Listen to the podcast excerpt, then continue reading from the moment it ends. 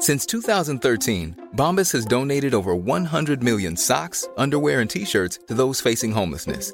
If we counted those on air, this ad would last over 1,157 days. But if we counted the time it takes to make a donation possible, it would take just a few clicks. Because every time you make a purchase, Bombas donates an item to someone who needs it. Go to bombas.com slash ACAST and use code ACAST for 20% off your first purchase. That's bombas.com slash ACAST, code ACAST. Many of us have those stubborn pounds that seem impossible to lose, no matter how good we eat or how hard we work out. My solution is PlushCare. PlushCare is a leading telehealth provider with doctors who are there for you day and night to partner with you in your weight loss journey. They can prescribe FDA-approved weight loss medications like Wegovy and Zepbound for those who qualify. Plus, they accept most insurance plans. To get started, visit plushcare.com slash weight loss. That's plushcare.com slash weight loss. There's never been a faster or easier way to start your weight loss journey than with PlushCare. PlushCare accepts most insurance plans and gives you online access to board-certified physicians who can prescribe FDA-approved weight loss medications like Wegovy and Zepbound for those who qualify. Take charge of your health and speak with a board-certified physician about a weight loss plan that's right for you. Get started today at plushcare.com slash weight loss. That's plushcare.com slash weight loss. plushcare.com slash weight loss.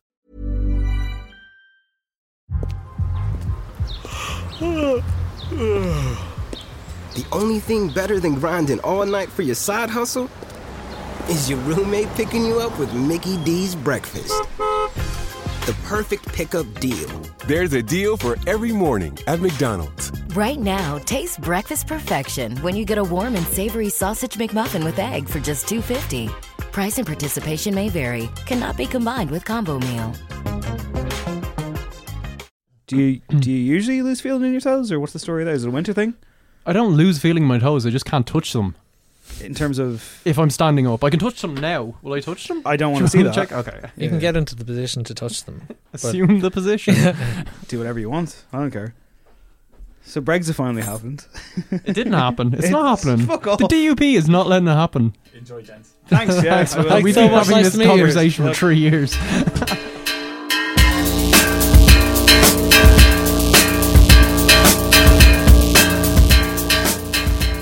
Hello, my name is Dave Hanratty, and there shall be no encore. There we go. Something different for episode Bit 188 of the No Encore Music Podcast. You interrupted me in the intro, Craig. Sorry, dude. It's upsetting. I've had two pints. I've had no pints. I could do with a pint. It's been that kind of week. It really fucking has, man. Oh my god. I mean, I'm. I know it's boring. I know it's boring to the listener, but like, burnout week. I'm tired of getting rained on when it comes to that exact moment to walk to the show and reporting on Brexit, which you said is not happening. It's still, yeah, it's not going very to happen. difficult, yeah, um, so- It's been going on for so long. Yeah, you had a, a morning of it. Um, I had a as fucking morning. I've had two mornings of it, man. Uh, uh, two five thirty in the morning starts, in for seven, and then doing Brexit in real time. When you know, I'm not a political reporter, I'm not a correspondent. Yeah, I remember. Yeah, after the statements, after the shit. initial referendum, I was in news talk, and it was like at the early shift, it was just chaos, and it was So no one around. Yeah, it's not great. But that's really boring, and we're not a political podcast. We're a music podcast, and that's why Daithí Ó Drónaí has been fired from the show. uh, no, he hasn't. He's just very, very busy because, of course, Craig, as of this episode Yeah. dropping, his album's fucking out. Congratulations to Daithí. Well done. The album's called Lost. For anyone who does not know, you should know at this stage. It's Six just years out. coming. Yeah, it's a long time coming, and to be fair, I've said it a lot, and I know I've got a bit of a bias thing in here, but ultimately, I do believe that it's the best work he's ever made. I think it's a phenomenal fucking record. I'm delighted it's out in the world. Congratulations, brother. We absolutely love you No Yes. Encore. Everyone listen to the show, go listen to the record. And a man who knows Daithí very, very well is filling in for him this week. How to even introduce this man, Craig? He is a director of uh, Hozier videos, Take Me Yeah. to Church. He's directed videos for Dermot Kennedy, Saint Sister, many, many others. Short films in his own right. A man who adores music uh, uh, like all on his own. Uh, goes online and trolls radio stations. Like does does it all. It is of course Cork's finest. Fuck you, Colin Regan. Brendan Brendan Canty. Thank you. Colin's going to get an mad at me intro. for Yeah, that. Okay, we're never getting him back. That's fine because we got Brendan. It's all good. How the hell are you? I'm very good. I'm This very is a good. long time coming, Yeah, we've threatened to do this for a while, but and now I am here. Here it is. Brendan's here for a couple of reasons. Like I say, we needed a sub, and also we're going to review the new album from Big Thief later in the show. Brendan's a huge fan, so we thought let's get him in. Let's get his expertise. Uh, how are you feeling about Daithí's album? Not a fan? Uh, no, I have to say it because he's putting me up for uh, two months. No, it's an amazing uh, piece of work. Uh, we're all very proud of him, as you said in here, because he's he's worked on that for a while, and uh, he's gone through a lot of changes. He said to me the other day that like his a lot of bands, if they change their style up so much, will change their name. But he's changed up his style of music in the public eye and kept the name, which is a really interesting thing. You know, um, well, I was saying it should have been the hook for the PR in the album, like. Um, um, I'm still me. yeah, yeah, yeah, and still him. But uh, no, he's like evolved and true. I remember like when his last album was through Sony, and it was definitely trying him trying to be Calv Irish Calvin Harris, and uh, Said it to him the first time we interviewed him. yeah, We yeah. all know how well that went. yeah, yeah. but since then, he's just you know he's from he's a man from the west of Ireland. He's a man who loves Ireland and loves the countryside of Ireland, and he tried to embrace that. And you know he was always the guy playing the fiddle, but he tried to bring that through in what ten years later in more subtle ways and Yeah, like yeah.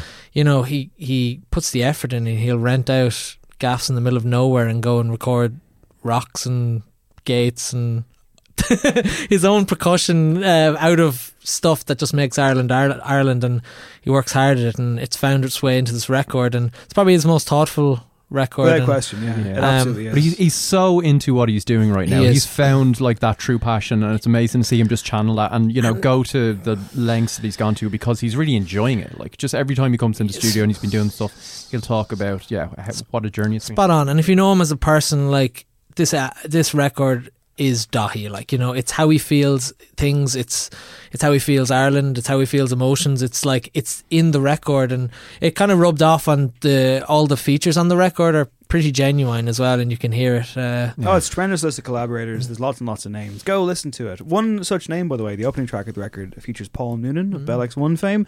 And, you know, while you're enjoying Daithí's album, you can go on to joe.ie on Saturday and you can read an interview that I did Perfect with pairing. Paul. Yeah. I interviewed Paul Noonan there recently. It's going to be up on the site at the weekend. See, I managed to take Daithí's album release and make it about me. a lovely guy.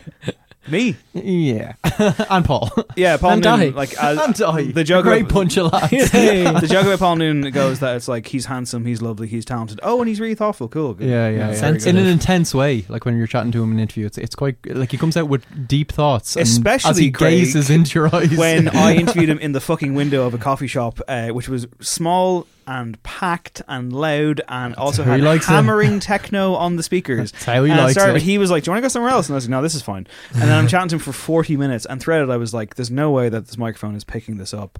He's clearly hating this. This is a nightmare." The anxiety was out of control as he's like saying really thoughtful things in a really nice, low, considerate Mm. voice. You know, talking about he's doing. He's gone back to like UL in Limerick to do a fucking masters in music therapy. Yeah, he's doing a master's in music therapy. He was like fucking. He's got, he's down there two, two days a week. As he said to himself, he was like, oh, like I'm the old bastard now. He was like, he's like, there's a fine line between you know, uh, being the cool older fella and being a creep Wow. when you're talking to a bunch of twenty somethings. But uh, he pulls it off. He's very good. so there you go. Uh, sure, I went to college as a mature student, Craig. I, I, I know how it is. yeah, I mean that's a lovely thing. It's a wonderful thing to go as a mature student, right? And no one really cares. True, I yeah, guess. I guess so. Education is a good thing. Uh, me- That's In my summary- hot take this week. In summary, legitimately, go listen to Daithí's album. We love him to bits. It's for Yes. real. He's for real. And uh, yeah, if you happen to be going to his Button Factory show uh, like late on Saturday night, well, I guess we'll see you there. yeah. Uh, also, uh, upcoming No Popcorn, finally returning after two months in the wilderness, our movies and music offshoot. Dave Higgins and I, before he went and ran a marathon in fucking Munich, by the way. Congratulations, So Dave mad. Higgins. Uh, we recorded an episode on The Fanatic, which is a Fred Durst directed film with John Travolta about fans gone wrong. That's all you need to know. wow. Yeah, so that's out like in the coming days. I want to say probably like Monday or Tuesday. So hope you enjoy that. Uh, as for this show, no encore, the best music podcast of all time. Uh, mu- the news this week, Craig, thick and fast. We both had very busy weeks, so yeah, we're going to do this our best. is the first here. week in months that I haven't seen any of the news. 'Cause I really, did it. so- yeah, I- no, wasn't fair, implying anything. I, I told Brendan earlier on. I said I did something really nice for Craig this week. I was Gave me the week I off. was like, I messaged I was very appreciative. Yeah, I messaged you and I said, "Hey man, don't worry about news this week. Yeah. Take a breather. Take a breather. so when you got that message, what did you do? Uh, well, actually, when I read it, I d- it didn't scan correctly, and um, I thought you were saying news? no, no. I, the way you phrased it was like, "I've got news. Take a breather." And I was like, "What? Like, take a deep breath? You've got Oh, big no, news." Dave. Um, but then I, I pregnant. reread it and I relaxed, and uh, I just continued working. Okay, well, continuing to work for some reason is the Rock and Roll Hall of Fame. I mean, that's a reach, really. Continuing to work. Uh, I mean, it's weird. Like, why do people care about it? But if Why you are do, there nominees? Why don't they just announce people? It's such a PR fucking bullshit, yeah. scam. I mean, I assume it's one of those things where you have to pay like lots of money for a ticket. But like, yes, the the Rock and Roll Hall of Fame for 2020 has released the nominees, the long list for people who might make it in based on like fan voting. It's like an Irish Oh, battle of the bands. works? Yeah, that's an element of it. So on this list of people who might get into the Rock and Roll Hall of Fame, as opposed to just being put in there, are Pat Benatar. Of course, long overdue. Yeah, just jump in with any kind of comment. I don't know who he is. I know the name. Is it a she? No. Okay. I think it's a Oh, woman. Um, I think it's a woman. is it? Hang on. Oh I'm Take gonna out your, take out your phone. it. Yeah, I'm pretty sure Pat Benatar is in fact. I fe- actually have no idea who Pop Benatar is. If I really, I hope I'm right here. It's gonna be amazing. it's like Battle of the Ignorance. Go on. You, you googling it or Yeah. Pat Benatar? Um, also known as Patricia Mae Yes! Giraldo. Wow. well, I hope she gets in. Uh, Dave I don't know who she is. Dave, Dave Oh, Matthews Love band. is a battlefield. Yeah. Love is a battlefield. Dave Matthews Band, one of the most maybe the, maybe like I hate Dave Matthews Band. he's got a voice. Uh, uh, kinda- Space between Yeah. tears I cry. Okay, it's it's confession time, Craig. When I worked in Xtra-vision, You loved them. No, I did not. When I worked in Xtra-vision, there was a my assistant manager was big into Dave Matthews Band and kind of got me into them for like six months or so. And I was like, this is fine. And then eventually one day I was like, what am I doing? They're one of those like quintessentially massive in America, and like no other countries really get them. Like I think um, there was an article years ago where Dave Matthews went like busking in London, and no one knew him, and that was the whole thing. Like a day out with Dave Matthews in the UK, and no one recognised. him. That's pretty It good. was funny. Uh, Depeche Mode should be Should in be there. Like the Doobie Brothers. Should be in. Whitney Houston. Should be in. This is where you're going to get the uh, Black Woman, Pop Artist, Rock and Roll Hall of Fame. Like you're going to get lots It's of just a people. musical Hall of Fame now, though, isn't it? Right? Yeah, like I who cares? fucking know. Judas Priest. Yeah, Kraftwerk. should be in. The Rock and Roll Hall of Fame. Well, I mean, if we're like, if it's genreless, I mean, they're especially niche, though, aren't they? For what they. I think once Coldplay sampled them for talk, they were into the rock canons. That was their big, you know. MC5 should be Should in be there. in. Motorhead. Should be in. Nine Inch Nails. I mean, they're more recent, but they will be in eventually. Well, Trent Reznor has had some previous here, so he introduced the Cure, inducted the Cure yes, last year, yeah, good speech actually. and he's been asked before about being snubbed, and he said, "I don't give a fuck." There you go. But months oh, later, so rock and roll. months later, put him in the Hall of Fame. months later, while doing the speech for the Cure, he said, "I remember distinctly saying to myself, among other things, how can I even take the award ceremony seriously if they'll open their doors to X, Y, and Z and not acknowledge the Cure? Let's just say I've never been as happy eat my words as I was tonight." It was actually a very, very nice speech, to be fair. That's actually the kind of one purpose the, the kind of induction thing has. You do get those moments where there is nice kind of speeches from people and just different artists, and then there's occasionally like squabbles between ex band members on stage I haven't seen each other in two decades. That's always The good. Cure one was actually nice. Robert Smith was smiling a lot, so there you go. He liked it. Yeah. The Notorious B.I.G. Should be in. Rufus featuring Chaka Khan. So Chaka Khan. yeah, Todd Rundgren. yeah, should be in. Soundgarden. Uh, yeah, sh- well, I I, think mean, they're so. more like again, isn't it 25 years they have to? Is that a thing? Yeah, Okay. they're only l- eligible to What be happens entered when you get 25 years after When you the get in? release. Yeah. That You're no longer on a long list. But is there is it like a Hollywood thing where you There's get a- like, like- on the curb? There's a Hall of Fame in Cleveland, I believe, which is just like a museum. so so it's I a think f- you're just added to their museum. Oh, yeah. okay, it's And a that's it. physical place. Yeah. Okay. yeah, which is pretty cool, I guess. But also, it's very. but it's just corporate music. It isn't. sounding. ro- Yeah, okay. T Rex are on this list as well. Should be in. And It's shocking. finally, Dublin's finest, Thin Lizzy. the boys are back in Cleveland. should be in, obviously. Yeah. I think you know. Yeah, Yeah. most of these people should just be fucking put in. Uh, so there, it's one of the things where like people uh, have been eligible. But haven't been nominated this year, like Oasis, Weezer, Aaliyah, Daft Punk, Elliott Smith, Sleater-Kinney, and Wilco. Craig is right. An artist becomes eligible twenty eligible twenty five years after their first commercial record was released. Mm. Now, previous nominees who aren't in it, right, and didn't make the cut this year to be nominated include get ready for this, Brendan. Rage Against the Machine, Mm. Kate Kate Bush, Bush, like The Replacements, Bad Brains, Replacements The are- Smiths, oh. Jane's Addiction, Wow. Eurythmics, LL Cool J. you know, it's can like, they ever and be nominated again, or do they have That's to the wait thing, till don't next know year? just fall by the parameters, yeah. wayside? Yeah. Like You feel like if you miss out once, they're probably like seen as oh well they had their Yeah. shot and there's only that's one it. entry every year. No, no, no. It's a bunch, isn't it? Like, Yeah, I think it's a you get bunch. your top liner. It's kind of like a, it's like Wow. it's like, it's like WWE's Hall of Fame, where you get like your main event guy, and then you get the rest, whatever. And Hmm. So like does yeah, speeches. like from last year or from this year, class of 2019, it was Radiohead, The Cure, Janet Jackson, Roxy Music, Stevie Nicks, Def Leppard, and The Zombies, which you can't Okay. really argue with. And So you here's the thing. I mean, like ultimately, it comes down to what these things all come down to, which is a piss up. It's a big industry united. And now, Craig and I have never really experienced anything on this scale before, but Brendan Canty has. That's Mm. right. Yeah. You have been to the VMAs, sir. Yes. Oh, can we talk about this? Sure. So you went to the VMAs when you directed the Hozier video, right? Yeah. Take Me to Church. Yeah. My favorite video of all time. Aw. My favorite artist of all time. Wow. As we know. so I'm not sure. I'm not sure if So Craig genuine. knows this. I don't think I do. What's- But you were in the room when there was some Kanye West, Taylor Swift beef happening. oh my god. Is that correct? Uh, no, Not it was the the, in- year after. It was the year he, It wasn't he the- announced his run for presidency. Yeah, it wasn't the Oh. infamous one. It, wa- it wasn't like I'll let you finish. Yeah, yeah. But you were there when there was some stuff. There was some tension in the room, right? Like there was weird shit. Well, happening? people didn't know what he was going to do, and that's what he did. Hmm. Um, Ta- it was funny seeing all these people in close proximity. Taylor Yeah. Swift was the popular girl in high school. She had like her crew with her walking around. Yeah, yeah, yeah. She seems sound enough. Uh, who was oh my name? Who was the one presenting that year? Who was your Miley Cyrus? Actually, because that was the time where people were kind of hammering her, being like she's crazy. She was really like- unfair. Yeah. which was really unfair because watching her present, I, you could tell she was like a total professional. Yeah, yeah. Like on it, like super good at what she was doing. I got a feeling watching Kanye West doing that speech, and I always feel a bit sad when people hammer Kanye because that dude has genuine mental health issues. Hmm. And I, the feeling I got when he was up there doing the speech, everyone was like, Kanye's crazy and waiting for that like clickbait thing. Yeah. And that's why they left it on for so long, his big presidential speech. They left it on for like a lot of television time. But I got like there was the feeling I got was the only ever time I got it before was when I was with someone who was severely bipolar and having a mental breakdown, and I was like, "Ooh, that's the same feeling I'm getting when Kanye is talking now."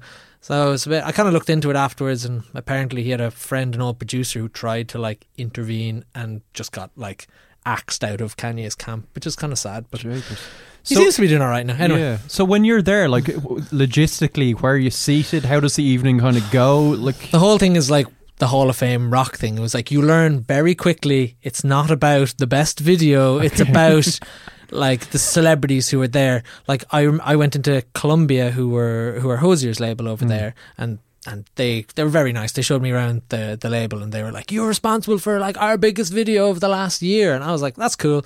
Um, and they were like, "I was like, do you know is Andrew?" Thank you, Brendan. Yeah, Very yeah, cool. yeah, yeah. Give me more money for it. Um, uh, I remember being like, "Do you know is like Andrew coming?" And he was just like, uh, "They're like, we're not sure, but uh, you're not going to win if he doesn't turn up, because that's just the way it goes. If Hozier's Jesus. if Hozier's not there to go on stage, they won't give him the award. I think uh, who won it? Wasn't that part of? Do you remember Kanye's uh, kind of rant about um, Jay Z and Beyonce? And he kind of said Beyonce had gone out of her way to say, "I'm not going to turn up to the VMAs if you don't give this award to me." And Kanye was like, "But I should have won that award." I'm here. so yeah, of course, it's all politics. It's all about viewerships and yeah. Well, yeah, essentially, I think they because Hozier wasn't there and he was the biggest name in the rock video category. They gave it to. I can't even remember who. uh, Sorry, I can't, turning away from the mic. Uh, I can't even remember who it was, but Five seconds of summer or something, was it? Yeah, but it was something with like a really bad video, and it was just kind of like this isn't about it. It's about who's there. It's about we should- profile. Yeah, it's all about PR. which you understand as well. Like You it's about sold Taylor out Swift on stage, and you sold it. Yeah, So I mean, like, did you? my did- dad was very upset. Is it is it fun or do you just feel like this is like a really gross industry thing where everyone's looking over your shoulder? it it was fun being in LA and the buzz around it. The actual thing was a bit crap. It was really in, it was really interesting seeing how it all work and seeing all of these people you hear about in literally like a few meters away from you, like that proximity. Um, but yeah, it was. Uh, what that is good for is putting it on a bio or like having it yeah, at the end of an email, but the it, it's not that in reality. It's pretty vapid and crap. All right, I'm okay with that. Speaking of Vapid vapid and and crap. crap, Blurred Uh, lines is fine. Yeah, Pharrell, uh, man, finally listens to a song that he wrote seven years ago. have a good story Pharrell about that Williams has done. Yeah, I, I, I believe you do. We'll, get- we'll get to that in a moment. Again, save it for the pod. Pharrell Williams uh, has denounced Blurred Lines, the 2013 Robin Thicke song that he co-wrote and featured on. T.I. is on there as well. Don't forget his name. Uh, so Pharrell, uh, like, so the song comes out in like 2013. It's a big hit, and if you recall, Sound of the Summer, I Sound of the believe, Summer. alongside Get Lucky, which you should really check out if you haven't. Man, were were we ever spoiled the, for those few months into a calendar year? I mean, here's the thing, right? I mean, if you recall that video, uh, that video launched the career of Emily Ratajkowski. I want to say Yes. because she's in that video along with two other models, and she's the one who became mad famous. Like Ben Affleck, literally saw her in that video. Said to David Fincher, "I want her in Gone Girl as the girl I'm having an affair with," which is classic Ben Affleck behavior, Ben Affleck. allegedly. But here's the thing, right? Um, you know, if you look at the video, they're clearly like this song, this video, for whatever reason, and it kind of came out of nowhere. I guess Robin Thicke was around, but then this Yeah. thing just comes out and it's Son of fucking Alan everywhere. Thicke, I believe. Uh, Who's that? He's a famous actor in Sounds the like a gardener. But So here's the thing, right? You in the video, you constantly have hashtag thick written across the video. So Brendan, as a music video director, when that video came out, were you like genius? Craig, you work in advertising. You, you like what? what oh, do you gotta have that hashtag up front. what do you Brand guys? presence what within you the guys, first three seconds. Before we get into the song, which of course is basically you know rape culture, the song, video wise, is it a good video? Is it is it horrible? Is it? I remember grisly? at the Is time it seemed kind of self-aware. At least I thought it was, but everything that's come out since uh, suggests it wasn't. I thought they were taking the piss of the kind of videos where models are just going around being like ridiculous. Uh, like I don't know, like uh, what's a good video? A good video is something that matches the song. It definitely does that. It definitely made an impact. So I guess it was a good song for that video. Yeah. But it's it's okay. Here's my story about that uh, All right, let's video get into it. Yeah. because Did I Robin- can't talk about the what I think of this video without the story. Okay. So you you mentioned Emily what did you say her- Ratajkowski. Yeah. Yeah. Um, she wasn't the first choice for that role. The first choice was my friend, uh, a Dublin model. Um, I hope this information is correct, but I remember at the time she got onto me because I was the only person she knew involved in music videos. Uh, she was like, "I've been sent this song and this treatment." So I have the treatment for it, and they want me to do it, but I've never done nudes before. I'd never been topless before, or whatever. Do you think it's worth it for this? So I listened to the song and saw the treatment, and I was like, "Look, it's Pharrell. It'll get a lot of attention. You'll probably be shot into fame very quickly, but do you want that for these reasons?" Yeah. And she was like, "No, I don't think I do." Fair play. fair play. And she made that decision. It was great. But then a year later, like Emily is blown know, up on. Entourage, on like Gone Girl, as you said. She's huge, and like she's like she is one of the biggest models in the world. Like, wasn't she on like Fyre Fest? You know, she's like that big, like the top influences in the world. So. I thi- I'd say Yeah, there you- was some regrets, but I think she made the right decision. But that's my blurred line story. Thank you very much for telling it. As a song, uh, I, I, I- hands. On I the really like the song. Hands on the table. Lyrics I mean, like, aside. yeah, lyrics. Hands on the table. Yeah, of course, of course you like It's the a song hit. because the song rips off Marvin Gaye. So of course, Eh, it's, it's a decent. vibe. Well, they paid, I mean, they paid legally, out to like five yeah. million or so. So here's the thing. I mean, like I've, I've been that guy. I haven't been the guy being like actually, but I've been like I've been around. I've been at parties and stuff, and it's come on. and I'm like, it's a tune. You know, a few drinks in you, but Do, like. do, do, do, do. Look, like uh, musically and mechanically, it's a, it's an incredibly well written pop song. Yeah, Yeah, of course. is. However, to be fair, Uh-oh. the lyrics are extremely questionable. Yeah. So Pharrell, like Robin Thicke was always like, "Hey, listen, you know, like it's actually like it's meant to be satirical, and it's not actually this or whatever." Pharrell, for a very long time, would like be like, "Actually, no, it is fine," you know, like Yeah, he defended it in multiple interviews. Um, so back in 2013, he said on NPR that there were some people who felt like the lyrics, um, or no, he was he was asked by David Greene about you know the lyrics possibly encouraging rape, and Pharrell responded, "There's always going to be sensationalism of what you do, and unless your song's completely perfect and has no, it's not sexually suggestive, um, anything sexually suggestive is open season for coming under fire, and I understand that." Um, he could then his argument was number one in the song. It says that man is not your maker. I don't know anything that could be more. I don't know anything that could be more clear about our position in the song. So just defending it to the hilt, and clearly had thought quite a lot about how to defend it. And then in 2014, Pharrell was like, "What I was trying to say was that man is trying to domesticate you, but you don't need no papers. Let me liberate you." What it was misconstrued when you pull back and look at the entire song. The point is, she's a good girl, and even good girls want to do things, and that's where you got the blurred lines, man. She expresses it in dancing because she's a good girl. People who are agitated just want to be mad, snowflakes, etc. So here's the thing: it's funny because like six years ago, like don't, like six years ago, it's not like everyone was fucking like living in some kind of weird different world. But like if this song comes out now, I want to say Yeah. it's instantly cancelled. But also, and it's a strange sentence that I'm about to say, and I want to temper it by saying I don't actually. But a part of me felt a little bit sorry for Robin Thicke in as much as you know he was thrown under the fucking bus. Like he was fucking. T.I. and Pharrell were like, he wrote the whole thing, man. Oh you know, we nothing to do with it. But then do you remember him like when the whole Marvin Gaye lawsuit thing was happening? Robin Thicke was just like, I I, was out of don't, I don't remember coke, any yeah. of the recording. So like, no one involved with this song wants anything to do with it anymore. then uh, you have a thing where like his career goes bust after this. Yeah. this was his big His wife hit. left His him. wife he left wrote him. that He wrote album that was album, named after her. which basically like did as well about like as Johnny Borrell's first solo record. Yeah, like Borrell 70 won. copies. Yeah. and yeah, so ultimately, like it's kind of a sad, grim story. Uh, at the same time, I can totally understand people who do think that the song is, in fact, a bit rapey, which was one of the famous headlines that was written on some website that I forget right now.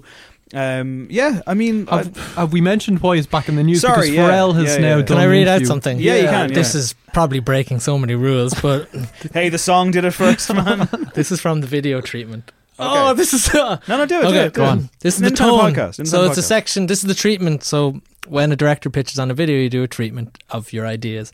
This is the tone. This is an exclusive. Here are the things we are going to capture. Number one, true pimp swag.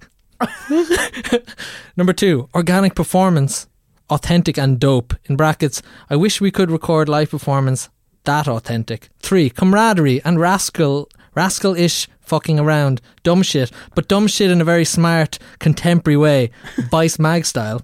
Oh no. Number four, I can't believe I'm doing this. Movement, vibing, dancing, good dancing, and bad dancing. Number five, naked girls, XXX, tits, bush, Oh no. red lipstick, heels of pain. What?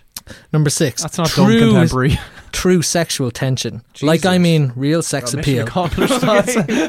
That real turning you on kind of sex appeal. This is getting very uncomfortable. Yeah. And then star this video will be so fucked up and hot that they will make it the rune of Kevin Hart of Husbands of Hollywood. What does that mean? What? I don't understand. I, I don't know what that means. Okay, Craig, you work in advertising. I mean, mission accomplished, right? They pulled off exactly what they were trying to do with that. So, um, Why are we I talking about denounced this? this video. Pharrell has done a new interview in which and he said, actually, yeah, he's yeah. denounced this Yeah, video and the we song. find- talk, talk about burying leads. oh my god. yeah, he's now said that he didn't get it at first. Um, and his reasoning was because there were older white women who, when that song came on, they would behave in some of the most surprising ways ever. And I would be like, wow, they would have me blushing. So when there started to be an issue with it lyrically, I was like, what are you talking about? There are women who really like the song, connect with the energy. Um, he goes on to say, yeah, he understands now that it's a bit rapey and blah, blah, blah. And he's reconsidered his whole approach to those kind of subjects and yada, yada, yada. In summary, He's If- got a bulletproof explanation now, six years on. in summary, right? Uh, if it comes on on Spotify in an office or in a party, or you throw it on yourself, it's it's bad. You know, you could you could reasonably be asked to say why you're listening to what you're listening to, and maybe get into a different conversation. And if someone got upset about it, fair enough. It's kind of on that precipice. Uh, one song that isn't. Excellent. is Rock and Roll Part 2 by Gary Glitter. Somehow the third show in a row that I have mentioned this fucking song. It's your favourite song. Uh, listen, mate, it's not my favourite song, but it might be Todd Phillips' favourite song because, of course, as noted previously on the show, and if you've seen the film Joker, which fucking everyone has, because it's made over half a billion at the box office as of last Sunday. Wow. It's or it's out of control. Sold out screenings all over the fucking gaff. You know yourself. Uh, here's the thing, right? Rock and Roll Part Two is played in the movie. There's a story doing the rounds this week about how he's not getting Glitter's not getting any royalties. Don't worry about it, guys. It's fine. Uh, the masters effectively were sold off years ago to very like three or four different fucking people who own it in America and own it in the UK, and he ain't getting a cent, which is good. Now. There's a tabloid story on top of this, which I don't think is actually true, uh, which is funny. Read it out there. Dave. Well, it's funny because I wrote the story for Joe. Uh, yeah, I did it. I, I did it, guys. I wrote a story that I knew probably wasn't true because I knew it would get engagement, and I got people DMing me on Twitter being like, "You know this story isn't real," and I was like, "Go fuck yourself." We have to man." cancel you now.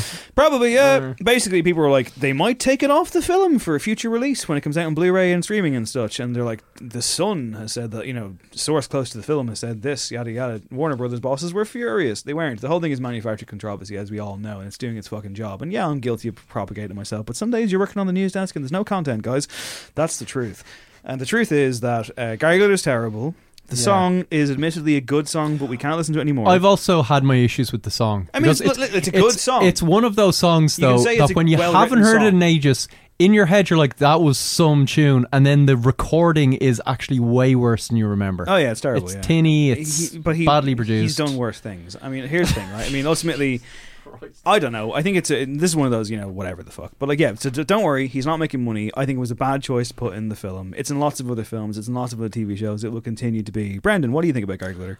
Uh, I don't know. I can't really remember. I was going to ask Craig to sing the song for me again because I can't remember it. Wait, I don't think we should we. No, I don't want to get into that. what if I play it off my phone? no. No? Oh well, he's not getting royalties. Just so go move yeah, on. yeah. I Am I- don't. but I I'm- can't remember. on. I, I- am I no better than Todd Phillips or whoever if I if I do it? Like, It's one. It's also one of those songs where, I mean, it's not like there's fucking you know massive lyrical content.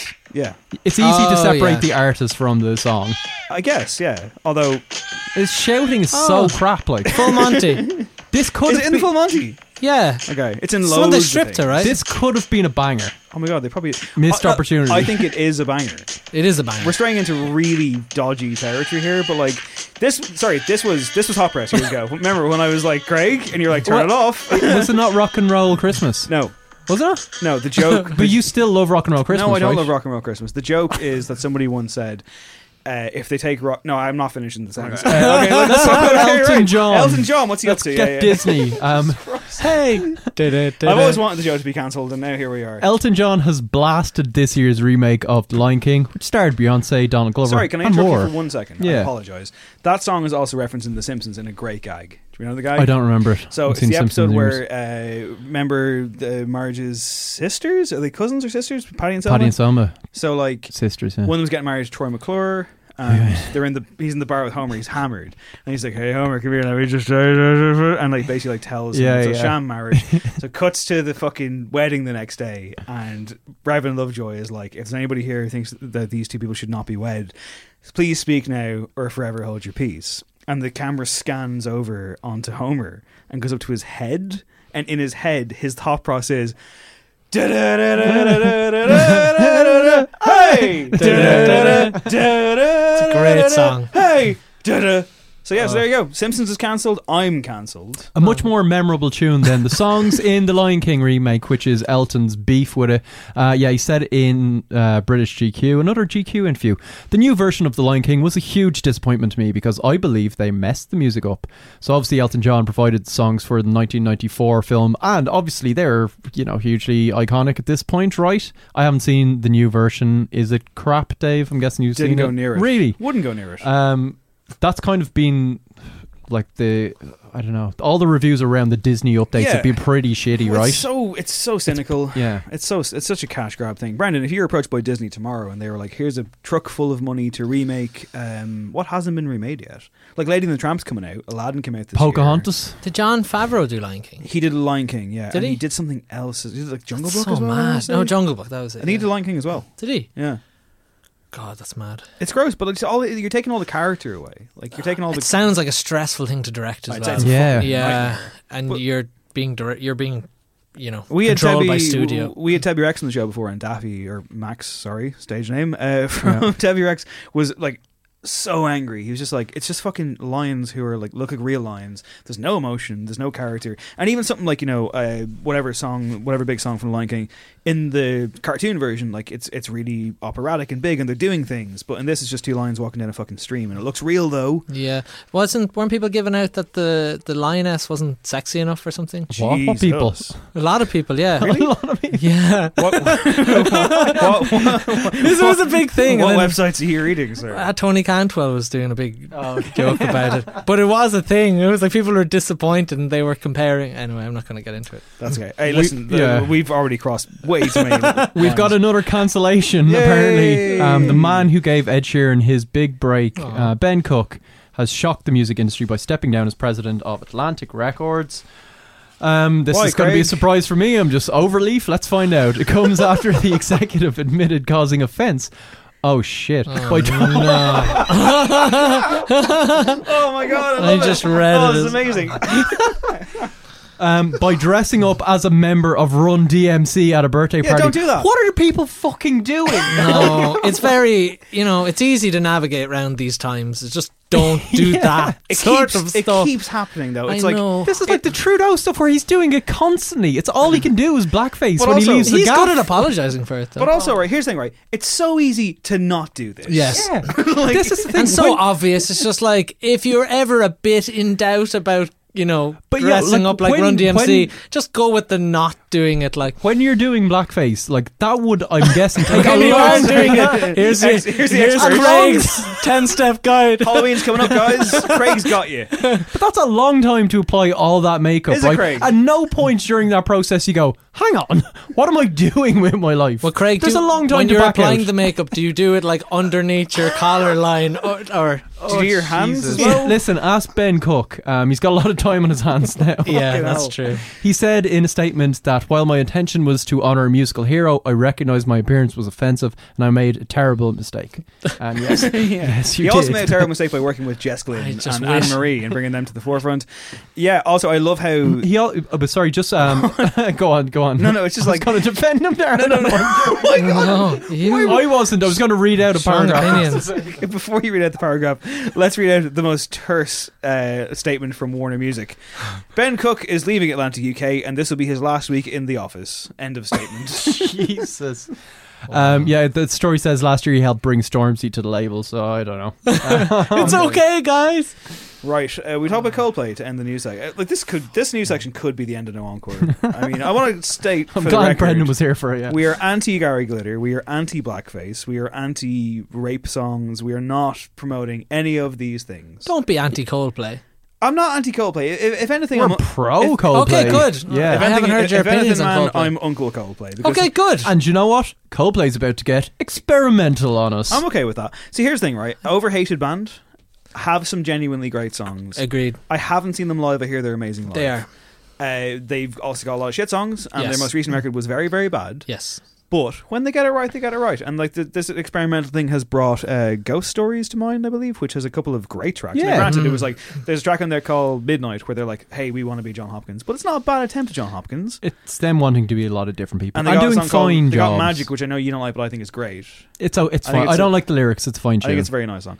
I think Coldplay have some legitimately great songs. I think they're too easy of a target. They're generally harmless. I would go see them live tomorrow. And yeah, the idea of a Coldplay album coming out that might be like not your standard Coldplay, then yeah, I'm in. I'm gonna give it a go. Their first two albums, Parachutes and Rush of Blood to Head, got me into music. Okay.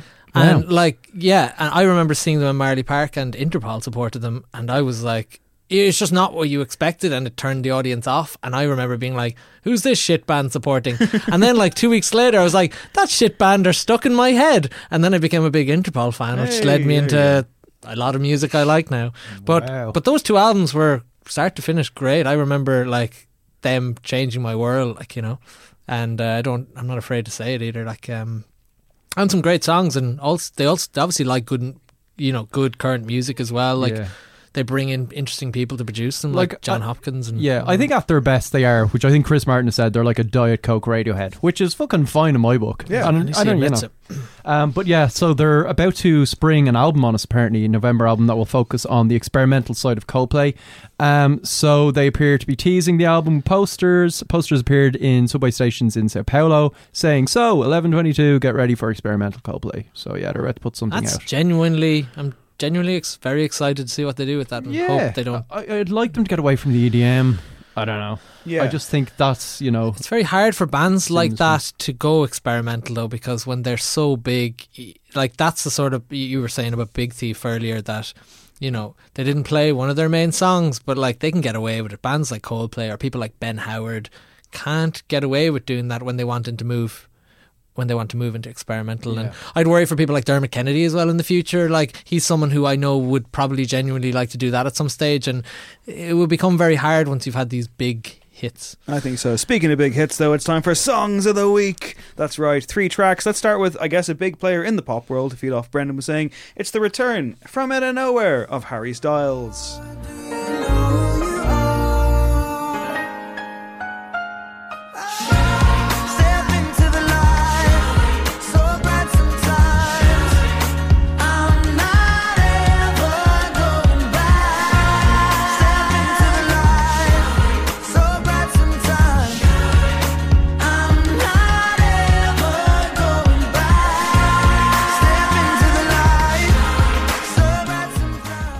That's Lights Up by Harry Styles. Now, Craig, my criticism of Harry Styles, someone who I want the best for, you know, much like Zayn Malik. We all do, yeah. We all, we, we all do. Uh, and I, I like him as a personality. I think he's got potential as an actor as well. Mm, yeah. And he's clearly a force for good in the world that is currently falling apart. Now, here's the thing, right? You make it sound like he's going to save us. He could. Who knows? Um, the We're criticism, doomed. We're well, fucked. well, the criticism that we had of the record that came out two years ago now, I Yeah. want to say, was that it was just for me. It was Harry Styles trying on a bunch of different uh, artists. It was just him. Like, here's his Elton John, here's his Mick Jagger, mm-hmm. here's his David Bowie, here's his Fleetwood Mac, whatever. Motley I Crue yeah, yeah, I really want this guy to be good. Hmm. And now he's he's he's a splice of Justin Timberlake and Sam Smith and Maroon Five and some others. It ain't bad, but is it him? It ain't it, Chief. It ain't it, Chief. Yeah, like you know, in the latest Rolling Stone piece, he's talking up Steely Dan and coming across mad cool. Um, but musically, he's been really brave and gone back to the start of the decade and take that's come back with progress, like that kind of like experimental pop, which was a great album. Um, he's done a watered down version, I feel, on this. Um, I can't. Again, he seems to be like this. Seems very like uh, this reminds me of Drops of Ju- Jupiter from Train, and Whoa. a track on the last album did as well. So like it, maybe he's like a secret Pat Monahan fan, which is grand, but. Uh, I, I think p- people want him to happen. We kind of do. We're rooting for him. I don't think it's happening. I don't think there's the substance in his music from what I've heard thus far. This does nothing for me. Um, Well, how like these people seem like they listen to good music and they genuinely want to make it. But Yeah. how do you do that? He's not just in the public eye. He's like he's in that side of the public eye, which is must be a horrible place to be in, where you can't do anything without these fans. You know, they're coming at you or whatever. Yeah. Like, how do you find that sound? You can't, and you've got writing camps and people to do that. How do you stop that machine? Like, and yeah, it's a tricky. It's a and really also y- you've come from a place where you're you're like you were a carefully selected boy band you know what i mean who became the biggest in the world is like you weren't you didn't you weren't necessarily like a developed artist so you're trying to develop as an artist in this yeah, after this been growing machine up kind of in public. really yeah. strange like unique place to be trying to come up with music i haven't listened to his album uh, i loved him as an actor i thought he was incredible in dunkirk like up against like some brilliant actors and i thought he was one of the best in it like which is amazing. Obviously an incredible performer. Mm. i liked the song. Like it was fun listening to these tracks because i'd never go near this sort of stuff. Obviously you review this sort of stuff every week and put put yourself in uh you know put out there to listen to stuff you normally wouldn't but i never have. So when this came on i was like i'm actually enjoying this. It's not annoying. I was listening to it as i was working and i was like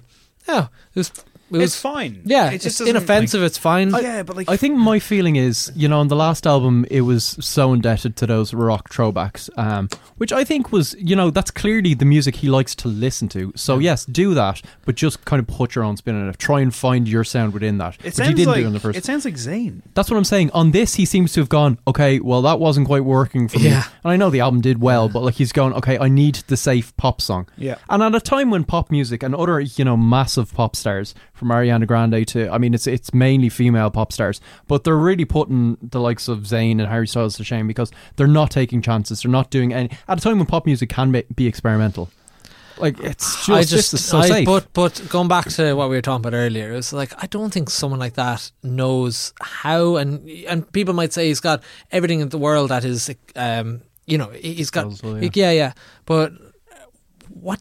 Yeah, he also doesn't as well, like because there's pressure on him to come out with a big single, and he probably doesn't have it in him either. Like There's you know, the it's- it's possibility hard. It's, it is tough. There's the possibility Very that for, for all of the you know the look because I mean a lot of people have been like losing themselves over the video because I guess he's naked in it or some bullshit. He's Like, topless. Who cares? Like you know, it's Exactly. like but like I'll he- check it out. for all the aesthetic charm and all the personality which he definitely has in spades. You know, and, and the presence and, and and the the you know the kind of the the force of good and all that kind of shit. There's the possibility that he's just not that good. He's as, not George as Michael, a he's- solo yeah. artist. I mean, like, Andrew Ridge. the album will tell. Like the second album with this guy, I you know very much like this is the one to make the decision on. Didn't like the first album at all.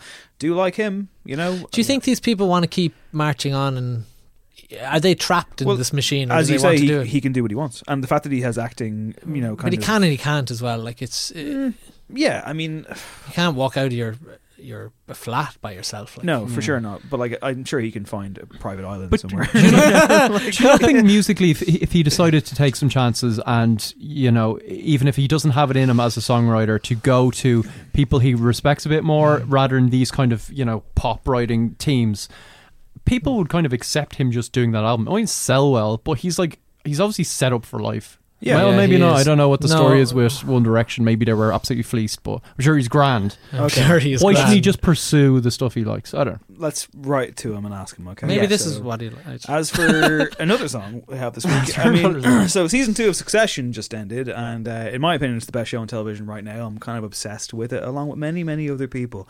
Join the train. We're all fucking enjoying it. It's great. Now, also good is Pusha T. You know, he makes great music. We like him as a personality as well. Surely He's the president of good music for crying out loud. Surely a team up of Pusha T rapping over the Succession theme tune, which is amazing, by the way, by Nicholas Britell, would be great, right? Wrong. Who gon' stop the pain? Who gon' block the dream? Who gon' stop the shame? We are not the same. Walking a tightrope, ain't a lifeboat, nope. Just a free fall when I leave y'all, whoa. If you love me, please don't judge me. Got my hands tied, the power's above me.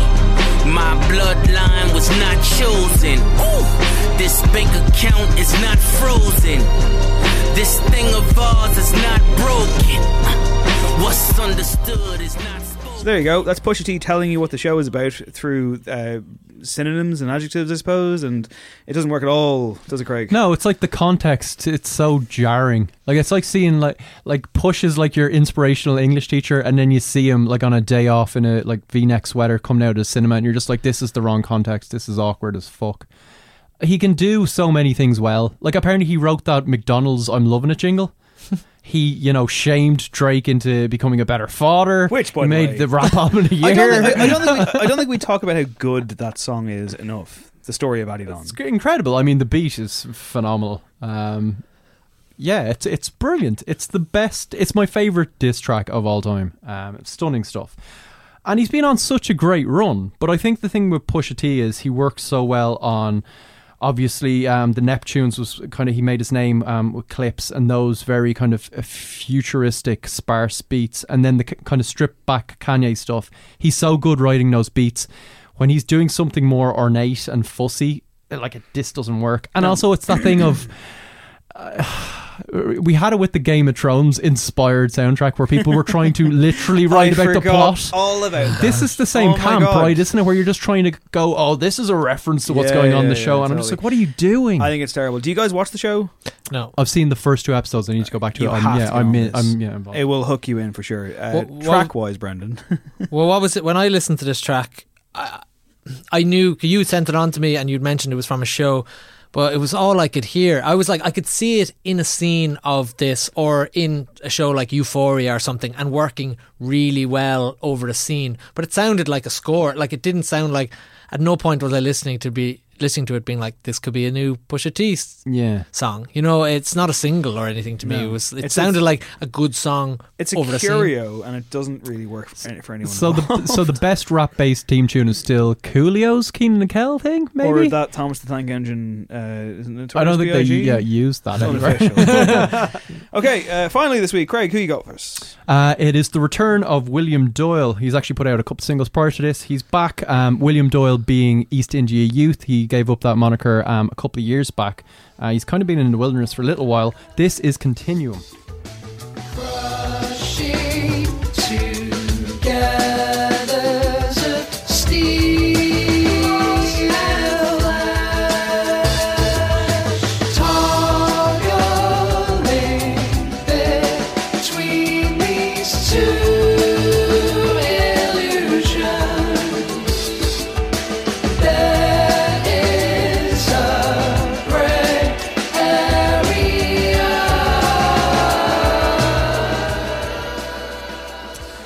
Yeah, so William Doyle is a British artist who um, was championed by The Quietus quite a bit when he arrived. Uh, released the album Total Strife Forever. Did really kind of avant garde but accessible um, electronic kind of pop.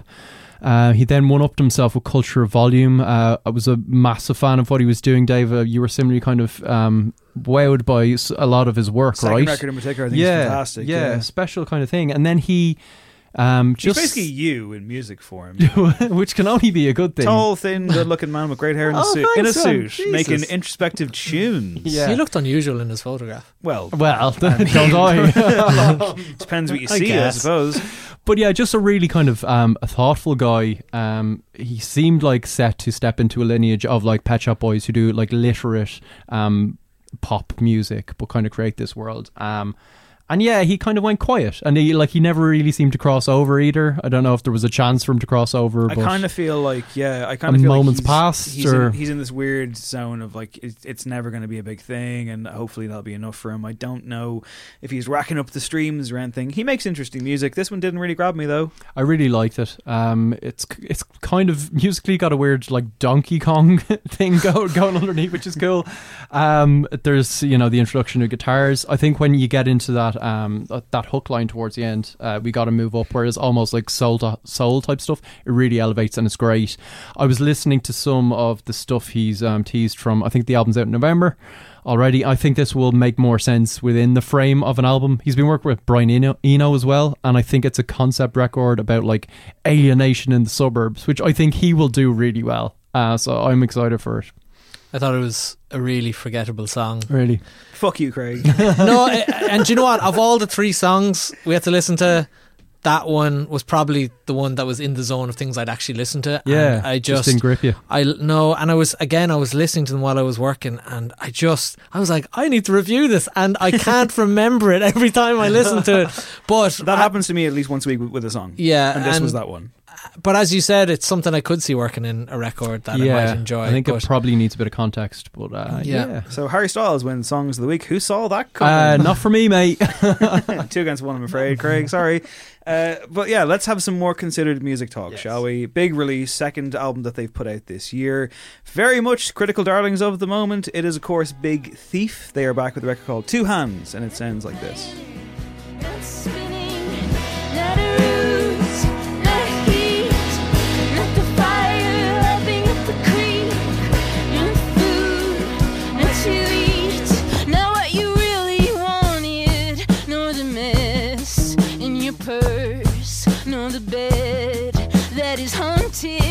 With a blanket of thirst. It's not the hunger revealing, nor the ricochet in the cave, nor the hand that is healing, nor the nameless grave. That was Not by Big Thief. It is one of the tracks. It's track number seven on a 10 track record from the second album to arrive from this band in the space of about six months, I want to say. Yeah. Craig Fitzpatrick, as always, I throw to you to tell us who these collective Rapscallions. Yeah, yeah. Um, yeah, I guess they're Brooklyn's finest right now, apart from our dearly exported Brendan Canty. Um, but they're kind of a good old fashioned roots rock four piece who've quite miraculously made that seem kind of fresh. And that's why there's been so much hype around them. They arrived with Masterpiece in 2016. And, you know, a lot of the songs on that, certainly for people like me that were missing Jack White when he still had that, you know, very strict colour scheme and that kind of style of rock, we really latched onto it. We were kind of pining for that throwback stuff, which they did so well. Capacity followed just like a year later and it added kind of intricacy and ambition, different kind of folds and strings to their bow. I'd say alongside like a super adept band, uh, Adrianne Lenker as a singer guitarist generally kind of steals the spotlight. So he's got she's got like an amazing contortionist voice, and her lyrics I guess really mark her out. So it's lots of kind of bloody incidents, like unbearable intimacy, dark family histories with this mythological America. So as you say, UFO F. the F standing for friend, uh, arrived earlier this year, and really tapped into that kind of mythological, celestial, uh, dreamy side of them. This is much more earthy, uh, and it's kind of a companion piece. They've talked about this being uh, the Earth twin to the celestial twin of UFO. Before we get to Brooklyn's finest export, Yeah. or import rather, I should say, question for you. Are they flavor of the month? Because there's a real buzz uh, on this band to the point where I knew what the fucking scores were going to be before I read the reviews.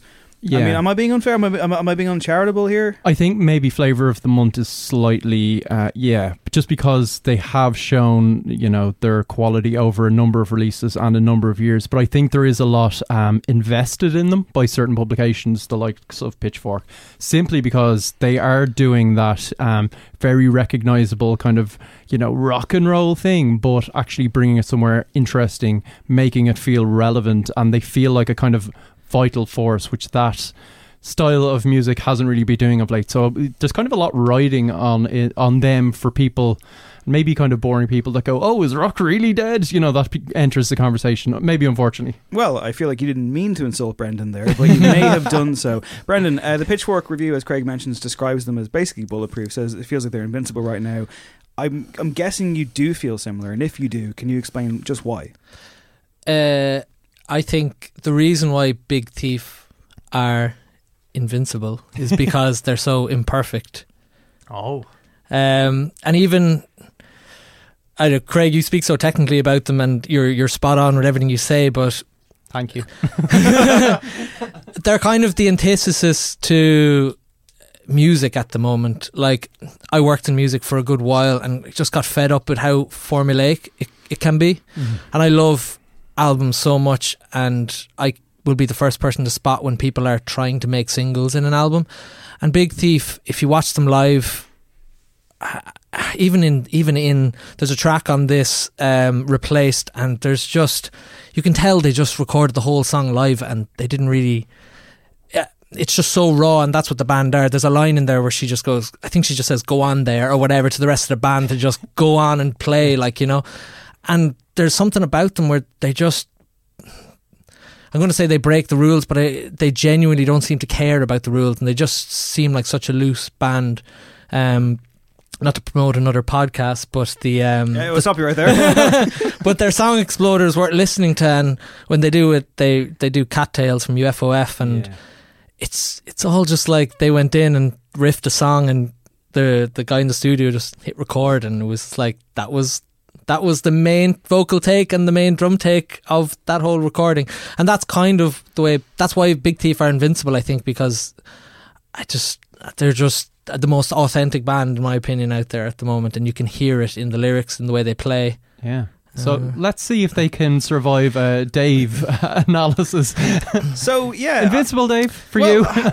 I mean, I struggled with the previous record, which Yeah. was what like six months ago. I mean, I Mm, didn't yeah, even go five back. maybe, I didn't yeah. even go back and listen to the previous review because you know uh, who's got time for that, you know. but like, you're either in or you're out. But like, I did struggle with that album, and I remember, 'cause I remember Daithí like seizing on me in his Daithí way of being like, "Of course you like that song the most because it has an edge to it, and it felt very like grungy and Yeah. you know." So the- Jenni was it? That's the Yeah, one. yeah. And sure enough, the track I picked out there, Not, is perhaps the most, I guess, evocative, if that's the right word for it. The most visceral, the most kind of throat bearing Yes. uh, vocal on there, and Yeah. the most kind of like this big, long Neil Young jam at the end of it. So I'll say this, right? And I said this in the show a bunch, and I know it's really fucking boring, but it's also true. Uh, some records can be really, really tough to listen to, almost to an annoyance if you're having a particularly bad mental health week, uh, which I've fucking had this week, and that's fine because I'm, you know, like in tune with that. So I think it's to this album's tremendous praise and strength that I actually did come around on this one because for the first three or four or five listens, I was like, Craig and Brendan are going to fucking kill me. Uh, I'm going to be that guy. And I'm go- and my whole thing was I was like, how do I approach this? And I was going to be like, I'm just going to have to stand here and go into full host mode and be like, can you guys explain this to me because I'm just not getting it. I talked to Andrea Cleary of the Nialler9 podcast at one stage, and I was like, I'm just not getting it. She was like, it's amazing, I love it. I saw the points of everything on Twitter be like, of course, we knew this was going to be one of the albums of the year. And I'm like, you know, to quote Craig, sometimes am I taking fucking crazy pills? I was like, what is going on? Now, I haven't hit the apex of the opposite of this, but I will say that over the last couple of days, it finally began to click. I'm annoyed at some of the production choices where, like, say, stuff kind of pops. Like there's like, like there was no pop shield for for the drum, and Yeah. I'm sure that's deliberate because that gets in my ears. But that's again, that's a total fucking individualistic, pedantic thing. So uh, it's with a fucking very affectionate heart that I get to say, actually, I've come around on this one quite a bit, um, and not just not, which I do think is one of the best songs of the year. Um, but I, I'm, I'm starting to get it. I Mhm. don't quite see magic. I'm not quite sure of the alchemy. There's a part of me that does feel like. Oh, you guys just want to fucking latch on to not. I, I don't mean you guys. Yeah, maybe the- I do. No, I think you're right. And when I say they're in, when I agree with them being invincible, it's it's not in a ten out of ten album sort of a way. It's more like I think they feel invincible. I think they have put up a shield, not a pop shield, uh, around Hey, themselves. That's why you came in, folks. Yes. On show. but I think they don't really care what other people think and they just do things their own way. And look, I actually, from a mass, like Big Thief are probably my favourite band and have been for the last year. But with this album, I've been, I've just been away and haven't had the proper chance to digest in the last while. But I even, like, not sure I'd agree with the 9 out of 10 yet. Um, it's been, it's funny, I started listening to the album and I was like, I can't get into the first few songs. I love the singles. Like, I absolutely love the singles. Um, but it's, I list, I put it on when I was asked to do this. I was like, right, I have to review it, so I have to like get into it. And I was trying to listen to it on a car journey the other day across Ireland, and it just wasn't in the right mood. I was like, this first, this first, first half of the album isn't grabbing me. But then earlier today, I put it on again, and I was like, oh, it's such, it's such. I, I, I- felt so different about it, you know. So it's definitely like a grower of an album, which for me is a sign of a good album. But I'm not. I don't think I'm actually fully there to give it like what I think of it out of ten. But um, I don't know. Those are the sort of albums that I think that grow on you and expand on you are kind of a sign of a mature album, and Hmm. they're not going for the singles as I mentioned earlier. I don't think, uh, which is kind of nice, and that's why I say they're invincible again because I don't think. you were saying to me earlier on that in terms of just the album in general and how we kind of deal with it in 2019, that you had a hot take, and I said, "Save, Save for the for podcast."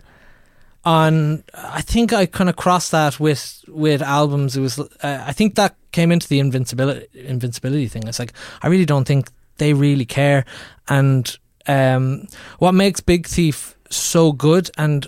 I, I can't remember was it you I talked after the gig or there was a few people who they're sorry their gig in, in Vicar Street some people didn't like the gig or weren't weren't maybe didn't not disliking it is is a bit extreme but Am I right in saying they didn't play one of their most famous songs, or they like they eschewed something that people were expecting? And Possibly, but I imagine anyone who goes to Big Thief gigs should be the sort of person who wouldn't really care about that. the like, hits and stuff. Yeah, yeah. I think they played Mythological Beauty or whatever, which is their big one. But, um, uh, but I remember like that was the that was the UFOF gig, and I remember they just played all these bangers from like the new album, which was just a strange like if they had normally if a band had those singles they'd hold them, but they just played them, and it was we were talking about gigs before this, and I was saying uh, sometimes I don't really enjoy gigs anymore, but like that was a gig where I was listening to a knot was the song, and I was just like halfway through the song I was I just loved the song, you know, and that is sometimes difficult at gigs, you know, and I was just like, I know, and there's such a raw energy with them. Like, you know, she, you mentioned her gnarly vocal on that, where she just, like, just goes like proper into the song, and you believe everything she's singing. Which, yeah, it's brilliant. and I don't, I, I don't really hear that in bands that much anymore, and they seem to have it. They seem to be really honest when they sing. When when she performs, her lyrics seem to be super honest. And if you read the backstory on her, you can totally see where her lyrics they come from a genuine Mm. place. And when I first got into them, my my my buddy Colin O'Hurley he told me about them, and I think they were he he works in a studio in Iceland, or he did, and they were they were uh, contemplating recording there or whatever, and uh, I think it was their manager told him that like she writes. Adrianne writes a song like a day and it's all like really good. She's just one of these naturally talented people who's a complete spacer who like pick up a guitar and write and not care about well, I, I can't say this, but like you know, she's uh, being anxious about things or whatever. Mm. She just picks it up, records it, sings it, and even like when when they were talking about that cattail song and the song exploder, she was like they were planning to record something else the next day, and uh, she just came up with that song the night before. She was like, "I want to do this, guys," and everyone kind of just was like, "Okay." So are you kind of saying that like? I, I, um, from what you're saying, I, I presume that you feel that it translates to the record, which doesn't always happen. No, it, it yeah, that's exactly what I'm saying. And even if you remember at that gig in Vicar Street, there was a moment where she was like, "Let's play this song," and it might have been a new song, and they played it really fast. And halfway through the song, she was just like, "Actually, no, I don't want to play it that way. Let's play it the slow way." And then they started playing the slow way. Then she's like, "Actually, no, let's play it the fast way again." And the band are just like, "Okay," you know. But it's like it's properly, Yeah.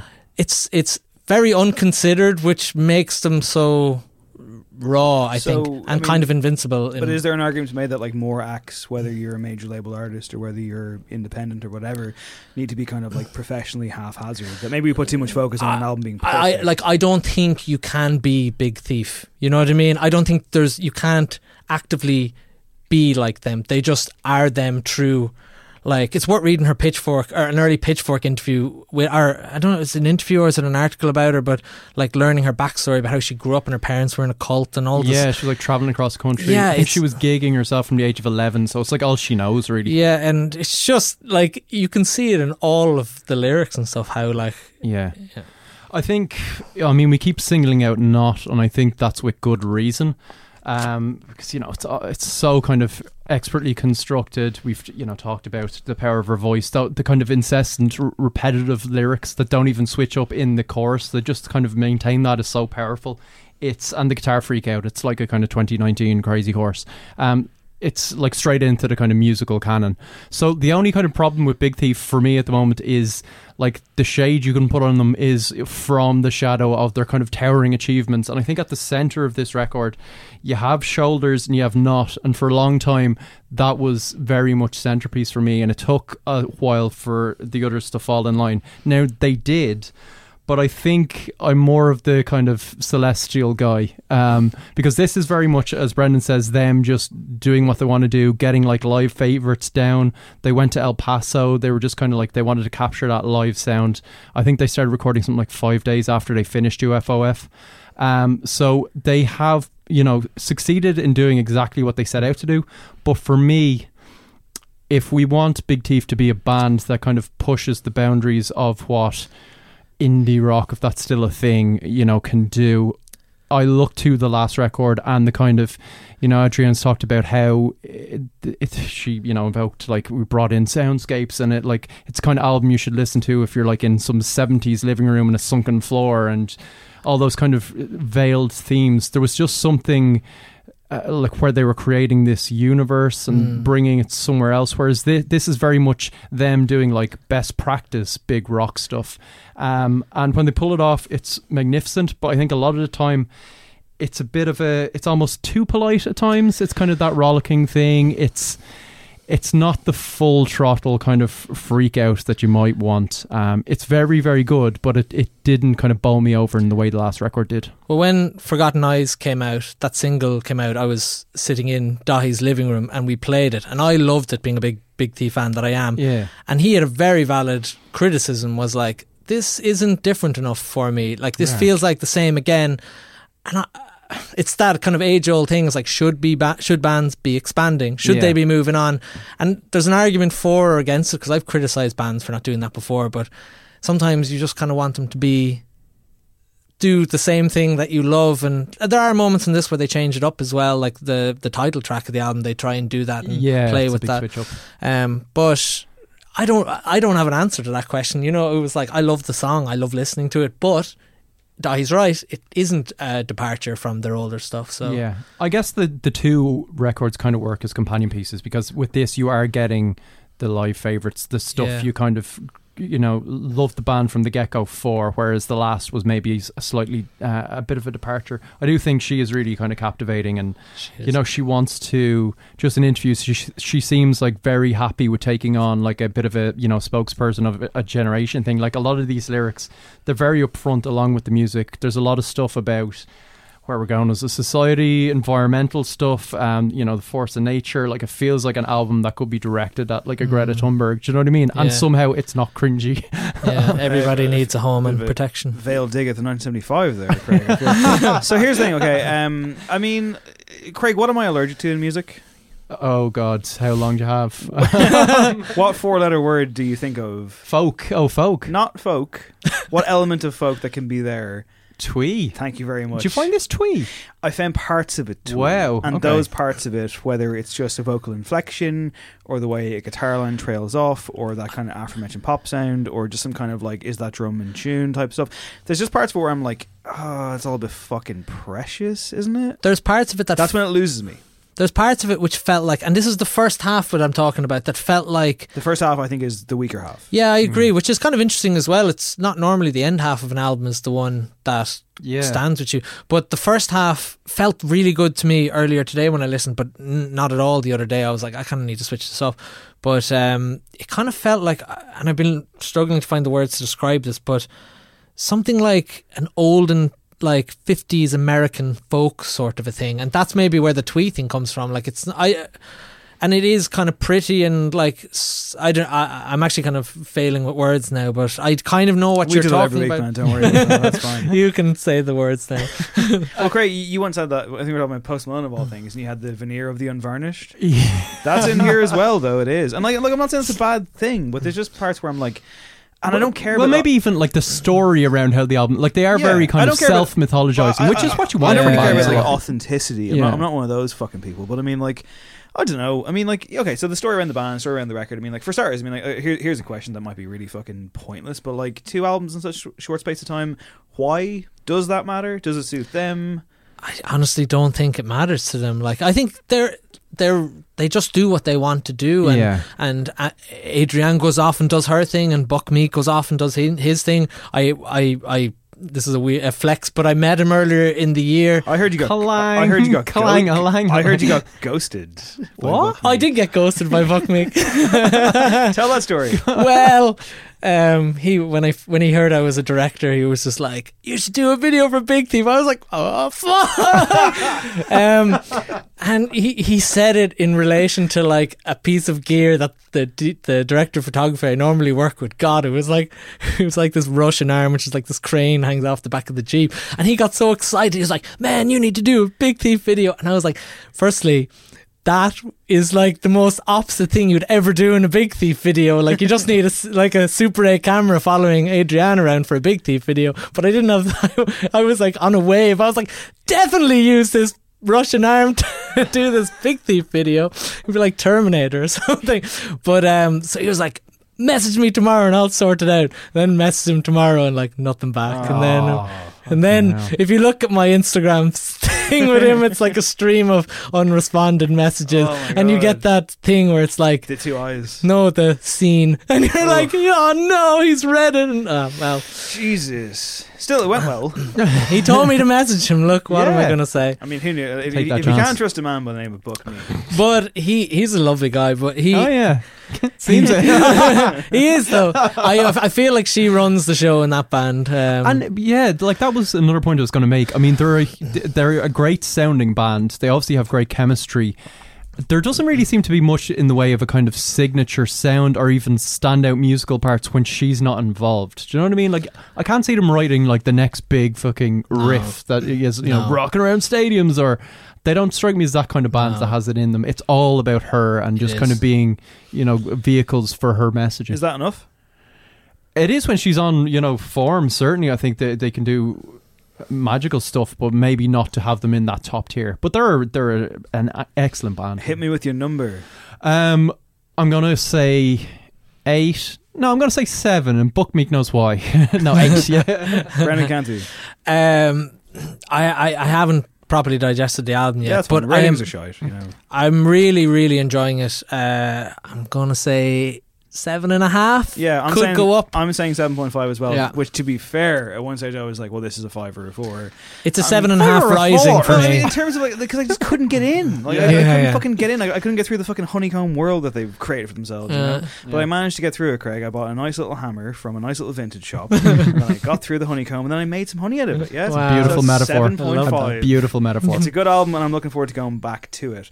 This episode of No Encore was engineered, as always, by our trusty and wonderful sonic architect, Eve Murray. In the other listening corner, uh, first of all, an album I've gone back to, Craig, because, you know, like we, we, we run through these records. Do you go back to them at all? I'm going back to the Tool album. I am. Okay, yeah, I haven't gone back as Big yet. Fear I did promise to go back. Have you- listened to it rearranged in whatever bizarre fan theory way that's probably popped up on Reddit? No, I haven't. no. My same the golden ratio. my same non-digitalis where I took off the digital ones. Uh, I think it's very good. It's no classic, but I think it's very good. I think, Okay. I think it rewards repeat listening and surprisingly weird to work to. Kind of, like kind of actually, if you're having a stressful day where you're writing about fucking Brexit, like I was, It's good background music, bad. but Yeah, I don't know if that's alright. enough. Uh, a couple of album anniversaries this week. Uh, 25 years ago, a band by the name of Korn released their self-titled debut record. Uh, that was last weekend, and I weirdly enough I was listening to I was listening to Blind for the first time in forever, and then I saw someone a listener of the show. Uh, hello, by the way, you know who you are. Um, What the hell was that? uh, pointed out that it was like a fucking 25 year anniversary, and I was like, oh my god, that's fucked up. Uh, yeah, so it holds up. Uh, you could, it holds up. Yeah. I I remember 25 years ago, and actually, was I listening It's to a it when I was great album. five? No, I wasn't. It's a great album. It's a I, great I album. never, I never got into Korn, It's and got that was some- I was it's got someone some that questionable stuff, but I mean, at the same time, I think you can kind of get away with it because Jonathan Davis has always been this kind of weird, fluid, queer artist. Who knows? You know, I think it's okay. Yeah, I just never. Their sound always felt weirdly awkward to me. I couldn't. I couldn't Really? get in. Yeah, I just. So uh, they're the big Slipknot thief. kind of worked They're for the me. big thief Deftones, of, I uh, adore, but yeah, like as when I was hanging around with all the Korn heads, I wasn't listening to Korn. Well, Korn were a big window to me into getting into music properly, so it was nice to kind of revisit that record. Uh, also, I think you like this one though. Go ahead. It just turned ten years of age. Fuck buttons. Brilliant. Amazing. Tarot Tarot Sport. Sport, yeah. What a fucking great album! so that good. is. Yeah, What yeah. a haven't band. listened to that in ages. It's phenomenal. They, yeah, they haven't had a record in six years. I was like, Are they I still together? yeah, I guess so. I think so. Yeah. Your man, one of them's doing like the Blanck Mass thing, which just put out a new record, like his Okay. fourth solo album, and That's really good stuff. Is as it good stuff? Yeah, okay. yeah. Andrew it's worth Hung's doing his own stuff as well, but like, I'd I'd take another Fuck Buttons album right now. Uh, if you've never heard Tarot Sport, put it on. It's long songs. They're incredibly epic. The kick-ins are unbelievable. Uh, yeah, it was a pleasure to go back to this record. It's fucking beautiful. Noise music with really nice melodies running through it. It's that thing. It's got that Dan Deacon thing Yeah. for me, um, and a few others like harsher. Uh, Sixty-five Days of Static as well. Yeah. Like where like it's lyricless for the most part and long, really patient. You got to really connect to it, and it can be yeah, as you say, it can be very like abrasive, but. When those moments of euphoria come in, it is life affirming, and you do feel like, oh my god, I'm on a different plane here. This is Hmm. amazing. So, what have you been listening to, Brendan? Well, have you seen them live? I'm not done fuck buttons yet. I saw them at a festival, and it didn't work because it was a festival. Well, what the funny Yeah. thing about Fuck Buttons was, uh, I remember seeing them in the Crane Lane in Cork, which is a bizarre venue for them. But uh, my dad was, uh, he was at some other thing in town and wanted to get away from it, and he was like, "What are you at?" I'm like, "I'm at a free gig." it was like, "I'm like, I don't think you'll enjoy it though." Like, even for anybody who likes Fuck Buttons, you can't walk in during a song because it's a wall of noise. You That's have to I be in from the start. yeah, yeah, yeah. like, yeah. "What the fuck is this?" my dad was like. Trying to be cool, he was like, "You don't think I'll get it? I'll get it," and walked in and walked back out like two seconds later. nice. um, yeah, another anniversary, um, 30th anniversary of Hats by the Blue Nile. Oh my god! Yeah. Do you want to tell the listener about that time on the bus home from picnic? When I made you listen to um, No, no, no, no, the Downtown Lights by giving you one of my earbuds, and I was Set listening the to it. scene. It was like two in the morning, the end of the festival. We were obviously broken by it. Yeah. We both had a few Side by drinks. side. Both had a few drinks on Back us. in a bus. You were in an emotional place. I was in an emotional place. Back of the back of a weird, massive coach that we were like, where did they get this? Because there's no way Hopper paid it. for this. Yeah. And then at one stage, Craig was like, "Come here, I want you to listen to the song. It's my favorite song ever." And I was like, I "Craig." didn't say that. I was That's like, exactly what you that. sound. No, it, it I was actually like, is. I'm not in the mood for this, Craig. And then Craig handed me one earphone, not the two earphones. And I was like, that's the sweetest thing Yeah. I'll ever see. is. And you enjoyed the song. I did, and I Yeah. enjoyed the sentiment. And the album's great. It's and it's probably the, the only reason 1975 are taken seriously. Okay. Uh. I also remember you going to see Paul Buchanan at a picnic once. yeah, yeah, having yeah. little- He's a wonderful having man. A little moment. I did have a moment. Yeah, he put out a great solo album of all kind of piano led stuff. and That's He's brilliant. Hats by the Blue Nile, in case you missed Check that it one. out. Brendan. Yeah, Brendan. What am I listening to? Bonobo Migration.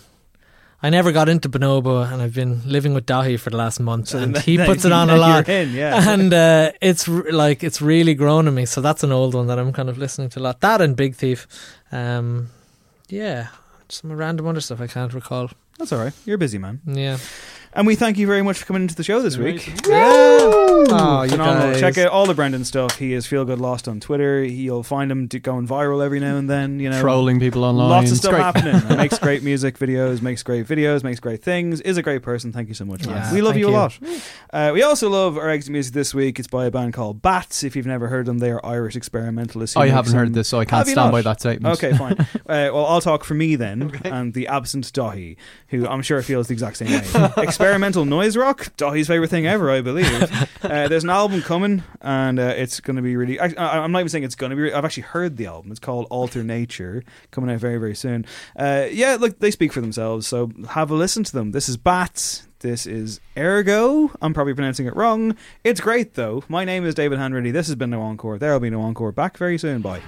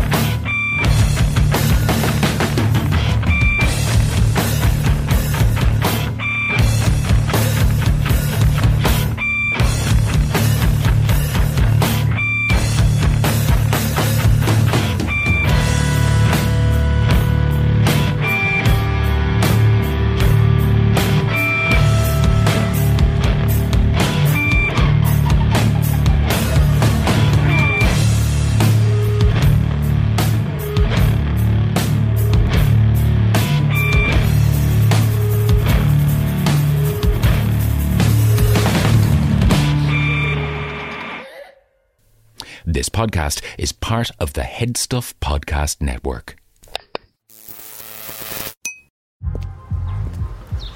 The only thing better than grinding all night for your side hustle is your roommate picking you up with Mickey D's breakfast. The perfect pickup deal. There's a deal for every morning at McDonald's. Right now, taste breakfast perfection when you get a warm and savory sausage McMuffin with egg for just $2.50. Price and participation may vary. Cannot be combined with combo meal. Hi, I'm Daniel, founder of Pretty Litter. Did you know cats tend to hide symptoms of sickness and pain? I learned this the hard way after losing my cat, Gingy. So I created Pretty Litter, a health monitoring litter that helps detect early signs of illness by changing colors, saving you money and potentially your cat's life. Pretty Litter is veterinarian developed, and it's the easiest way to keep tabs on your fur baby's health right at home. Go to prettylitter.com and use code ACAST for 20% off your first order and a free cat toy. Terms and conditions apply. See site for details. Planning for your next trip? Elevate your travel style with Quince. Quince has all the jet setting essentials you'll want for your next getaway, like European linen, premium luggage options, buttery soft Italian leather bags, and so much more. And is all priced at 50 to 80% less than similar brands. Plus, Quince only works with factories that use safe and ethical manufacturing practices. Pack your bags with high-quality essentials you'll be wearing for vacations to come with Quince. Go to quince.com/pack for free shipping and 365-day returns. Imagine the softest sheets you've ever felt. Now imagine them getting even softer over time. That's what you'll feel with Boll and Branch's organic cotton sheets. In a recent customer survey, 96% replied that Boll and Branch sheets get softer with every wash. Start getting your best night's sleep in these sheets that get softer and softer for years to come. Try their sheets with a 30-night guarantee. Plus, get 15% off your first order at bollandbranch.com. Code BUTTERY. Exclusions apply. See site for details.